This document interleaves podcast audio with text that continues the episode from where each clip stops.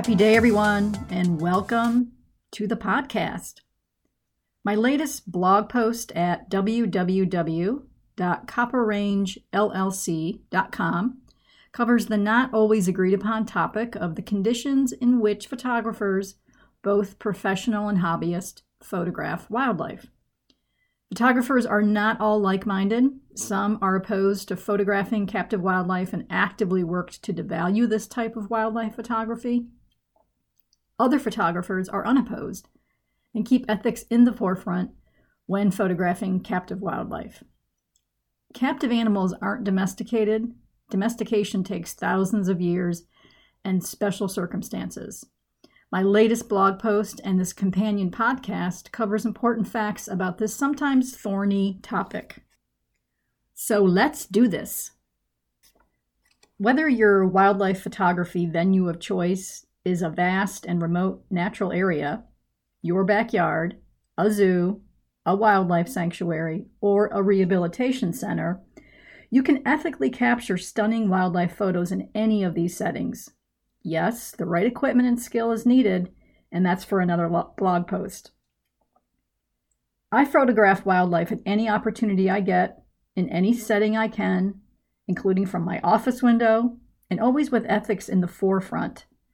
This means I travel to remote and not so remote locations to shoot wildlife in unconfined or non-captive settings, like wildlife refuges, sanctuaries, national parks, and other natural areas.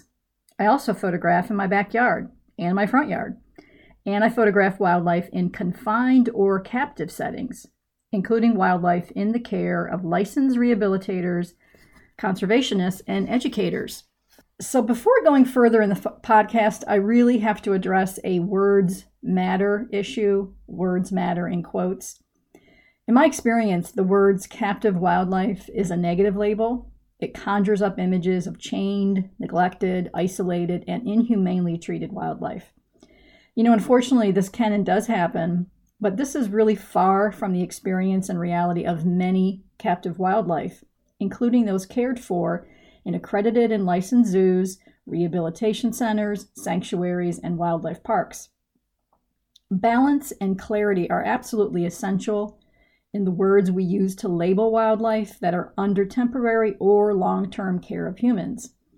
I don't use the captive wildlife label, but I've upgraded and replaced this term with wildlife in the care of humans. My interest and study in wildlife rehabilitation first led me to photograph wildlife that were temporarily or long-term in the care of licensed wildlife rehabilitators. Photographing animals in the care of humans comes with many of the same major challenges as photographing wildlife that are not, including dealing with lighting conditions, animal movement, composing a meaningful shot of your wildlife subject, and dealing with the people factor, that is, crowds and nearby people with large cameras or cell phones trying to get the same perfect shot. It's critical that photographers who are knowledgeable about wildlife and human care settings, like rehabilitation centers, zoos, and sanctuaries, underscore and debunk myths about photographing this wildlife. I'm one of these knowledgeable photographers. So the first myth to debunk is that wildlife in the care of humans are not really wild animals. The second myth to debunk is that wildlife in the care of humans are not really wild animals. And the third myth to debunk is that wildlife in the care of humans are not really wild animals. So do you detect a theme here? Wildlife in the care of humans do not become unwild because of captivity. Wildlife in the care of humans are wild and remain wild. If they were not, zoos, wildlife sanctuaries, rehabilitators, and facilities like these could forgo cages, fences, and all the protective clothing and protocols that have to be followed when humans properly handle any, nearly any wild animal in captivity. So wild animals may become habituated to humans in captivity. However, you know, there are so many tragic examples of human caretakers being attacked, injured, and even killed by wild animals in captivity. And this underscores that captivity does not undo wildlife behavior. I love being outdoors and seeing wildlife in their natural habitat. However, my photographs of wildlife in the care of humans often engage more conversations and are among the most powerful images I take and the most sought after. They showcase details and incredible facets of wildlife that many never have an opportunity to experience or enjoy. My images of wildlife in the care of licensed wildlife rehabilitators, conservationists, and educators have provided my clients and customers with unique and powerful connections to wildlife that are treasured and shared.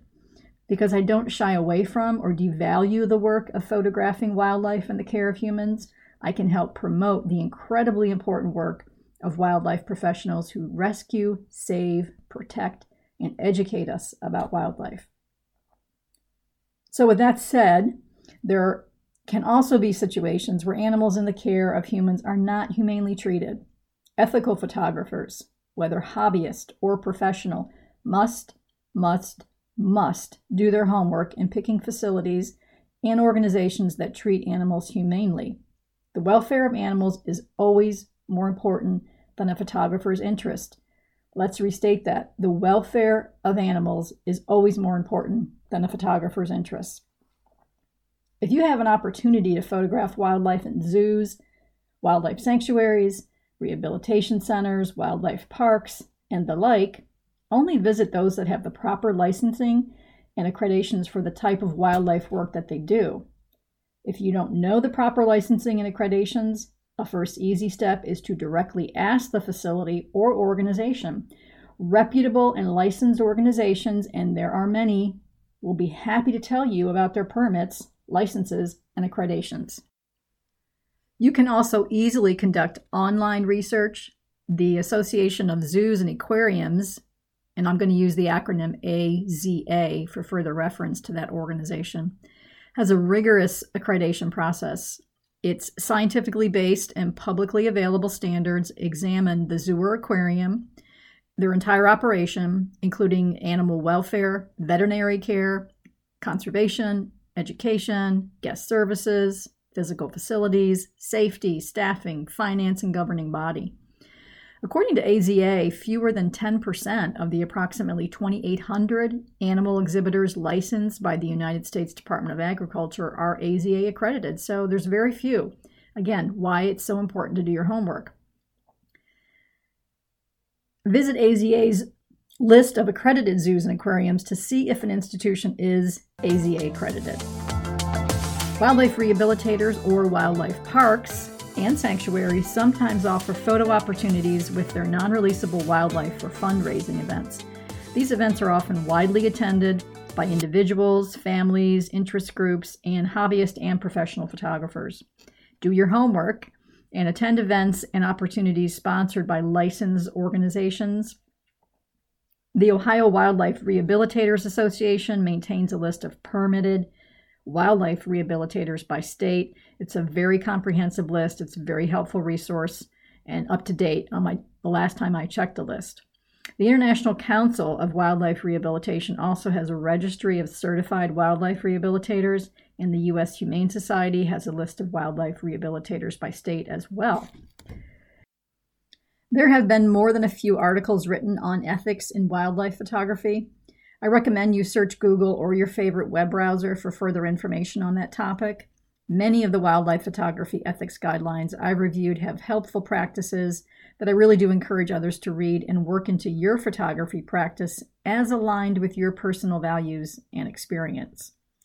At the heart of ethical thinking is a concern about something or someone other than ourselves and our own desires and self-interest. So whether you're a professional or a hobbyist photographer, that frame of reference, to be concerned about something or someone other than ourselves and our own desires, is really a perfect place to start your ethics review of your photography practice. Thank you so much for listening today. Visit my website, w w w dot copper range l l c dot com, and click on blog, where you'll find links and resources to many of the issues in today's podcast. You can view my wildlife and nature images, send me an email, ask me a question, and keep up with my show schedule. Have a terrific day.